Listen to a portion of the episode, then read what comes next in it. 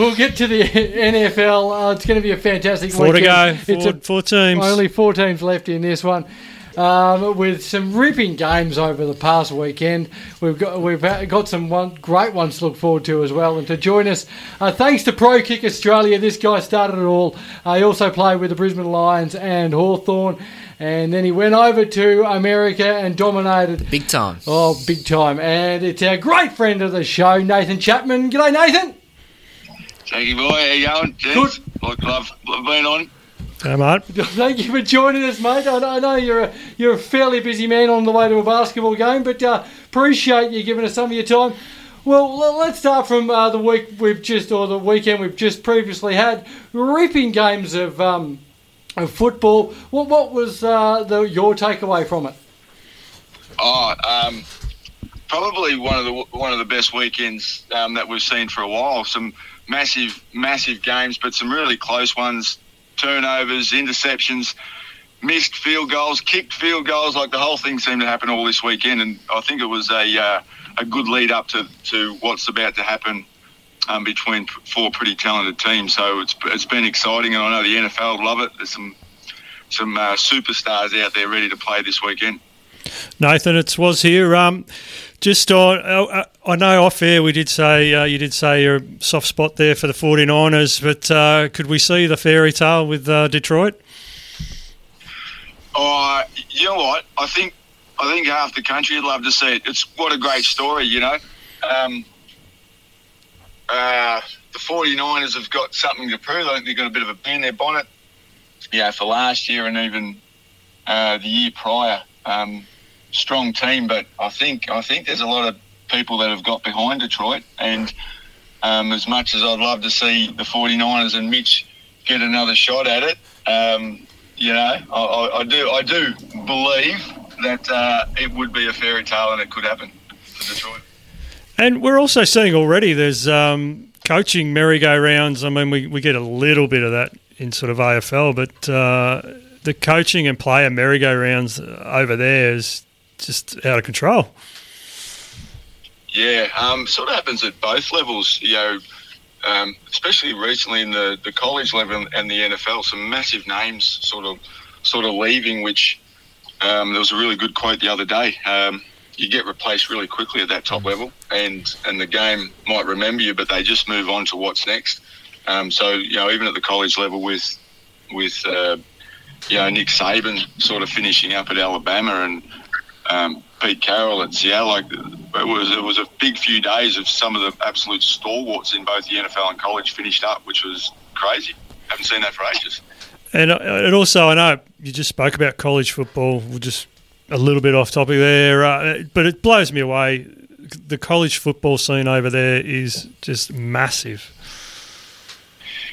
Yeah, um, you'd sort of think it's well, technically, probably in America, you'd probably say that college is bigger than the NFL, but the NFL show itself um, and the money that they put into it is uh, probably has a lot of glamour and glitz. The college side uh, would be would be bigger overall, um, you know, but the NFL market it so well, you know, globally. Um, you know, it, it, I guess it's the, the show itself is unbelievable. So. I would say um, if you've been to a big college rival game, it would top any big NFL rival game. So Wow. huge, absolutely. Do you remember like your first experience with that type of thing? Obviously, you remember it. But Uh, yeah, uh, it was about 2016. I'd been running pro kick for maybe seven or eight years before I went to my first college game of football, and it was against uh, Ohio, Ohio State and Penn State. It was called a whiteout game. There was 110,000 people. We had a player in Danny Pasquariello playing for Penn State. We had Cameron Johnston, who's now at the Houston Texans, playing for Ohio State, and it came down to a blocked field goal um, and uh, scooped and scored for Penn State, ran the whole length going back the other way for Penn State to win it. 110,000 people ended up on the field. They pulled, they ripped the goalpost down. There was riots in the street, and cars were burnt and overturned. So Oh, yeah, wow. I remember it well. And it was raining. It was freezing cold. wow. And And Nathan, um, obviously you're involved with Pro Kick Australia. Um, how just how many Australians are, are, are kicking over in um, in the states in college and in the NFL? Um, yeah, good question. This year, I believe we've had about 85 players on college rosters um, that will play this year. We've done 270 scholarships overall over our journey. Um, yeah, this year there was about 85, and uh, with I guess the start of the year in the NFL, we had five players, and then Arryn Siposs got let go. Um, so we had four current players in the NFL, and um, and then hoping to get uh, two drafted, maybe three or four picked up um, during the you know after the draft. But um, certainly would be excited to see two guys get drafted, like Tory Taylor, Matty Hayball, um, a couple of Melbourne lads. Um, a real big chance. How, how far are they? How far are they kicking it? Or I know it's a height and, and a lot of things go into it, but how far are these boys that you just said then kicking it? Yeah, um, okay, it's all situational, I guess, in a game, but you know, it's not uncommon for them to, you know, seventy to seventy-five meters is probably a, a reasonable standard for them to kick. Um, they're going to have some placement along with that, but you know, if they were to launch a torp, um, you know, get the sharing out and launch a torp, I, I don't think they'd have any trouble hitting sort of seventy-five meters. Gee, that's, that's a distance. Um, just back to the the actual games and and the um, final series that we've seen in the NFL. One of the big key, or the key takeaways that uh, I think we've all witnessed is the weather and how cold it is and the snow and everything. I mean, how difficult? I'm sure it's extremely difficult to play in these sort of conditions. Yeah, there's a lot of little factors that go into it. I saw even, uh, you know, it was rainy on the weekend in the 49ers game. Um, Brock Purdy, you know, went for the glove just because it was slippery. Then he ended up taking it off. Um, you know, if you talk about, you know, catching the ball, um, some of these guys, the kickers, the kickers have to kick. I think what last week though it was like minus 25 degrees. Uh, you might be stand, you might be standing on the sideline for 35 minutes before you have to swing your leg. So, you know, the the fans don't quite understand that. You know, they just want you to kick through the uprights because that's your job. But you know, you can cool down pretty quickly when it's minus 20 degrees, um, and then have to come out and perform. The balls get really cold, so they get affected differently when you kick it.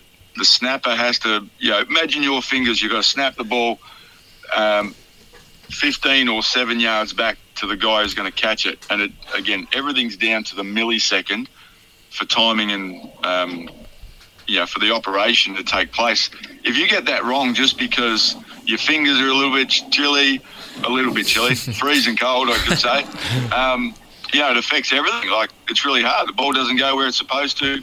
Cold wind affects the ball diff- differently than when it's hot. Um, but really, you got you got an extra three layers of uh, skins and stuff to keep you warm, so you feel like you're you know you're not your normal loose Yeah. self like you're kicking on the beach with no restrictions. There's a lot that sort of goes into it. So um, and unfortunately for the for the Bills guy, you know, he just that went wide right. It's went wide right, and it's, it's cost him a spot. Um, you know, he'll be upset about it. Team will support him, but at the end of the day, they get pretty fickle when it comes to, to winning or losing this time of year, as as we've seen in the past. And Nathan, obviously, as you just mentioned, Kansas travelling up to Buffalo and winning that game in uh, enemy territory. Uh, what do you make of the Bills turning off the hot water in the Kansas City Chiefs rooms after the game? Uh, it, remi- it reminds me of country footy in the early 90s or the late 80s, playing out the, the back of uh, Kangaroo Flat and uh, going to Castlemaine and having no hot water, just getting straight in the car and driving home. So I don't know, you could probably say fair and reasonable, but maybe not in these day and times. I think you have got to cop it on the chin and. Um, I, I hate to see what happens next year when the rival game when they when they play each other. And also, just on, on your kicking, and uh, which is what basically what you're doing and teaching, uh, we're seeing also the set plays against the kicker. We're seeing a lot more sort of uh, rushed rushed kicks, uh, getting a touch on it, jumping over, and guys quick on the outside. Are you, are you factoring all that in through your training? Yeah, we, we try and stay ahead of that curve, make the guys go a little bit faster so they're aware of it. Um, it and to be honest, it gets it's like a game of chess. So really, some of that stuff, um, you might be really fast in your operation, but a good special teams coach can script up plays against that to combat what you're really good at. They spend a lot of time preparing to play against you. So really, it's you know, yes, it's your job to be as fast as you can, uh, you know, within a good time frame. But your special teams coach versus their special teams coach to make sure you the blocks are good, um, the people are t- trained and blocking in the right direction. All of those things come into it as well. So it's not necessarily just you and, and how you kick it. Um, you know, the other people on the line have a lot to play and a lot to say about actually what happens. Oh, righto. Uh, now, let's get to the preview. I know we uh, we got to cut this uh, pretty soon because you got to get to the basketball. But uh, your two winners, who's going to play in this uh, the Super Bowl? Uh, Yeah, okay. I'd love. I'd, Kansas seem to be have been going too well for too long. So I sort of go let let the Ravens get in. I think they'd be good. I think they've probably been one of the best teams all year. Um, I do believe it's I do believe it's set up for a 49ers Kansas clash again, and uh, and I'll be in the states during that time, Ooh. and you just never know if I'm close enough and I could drive up the road, I might end up there if the 49ers are in it. Awesome. Ooh, Oh, that very would be- that would be exciting.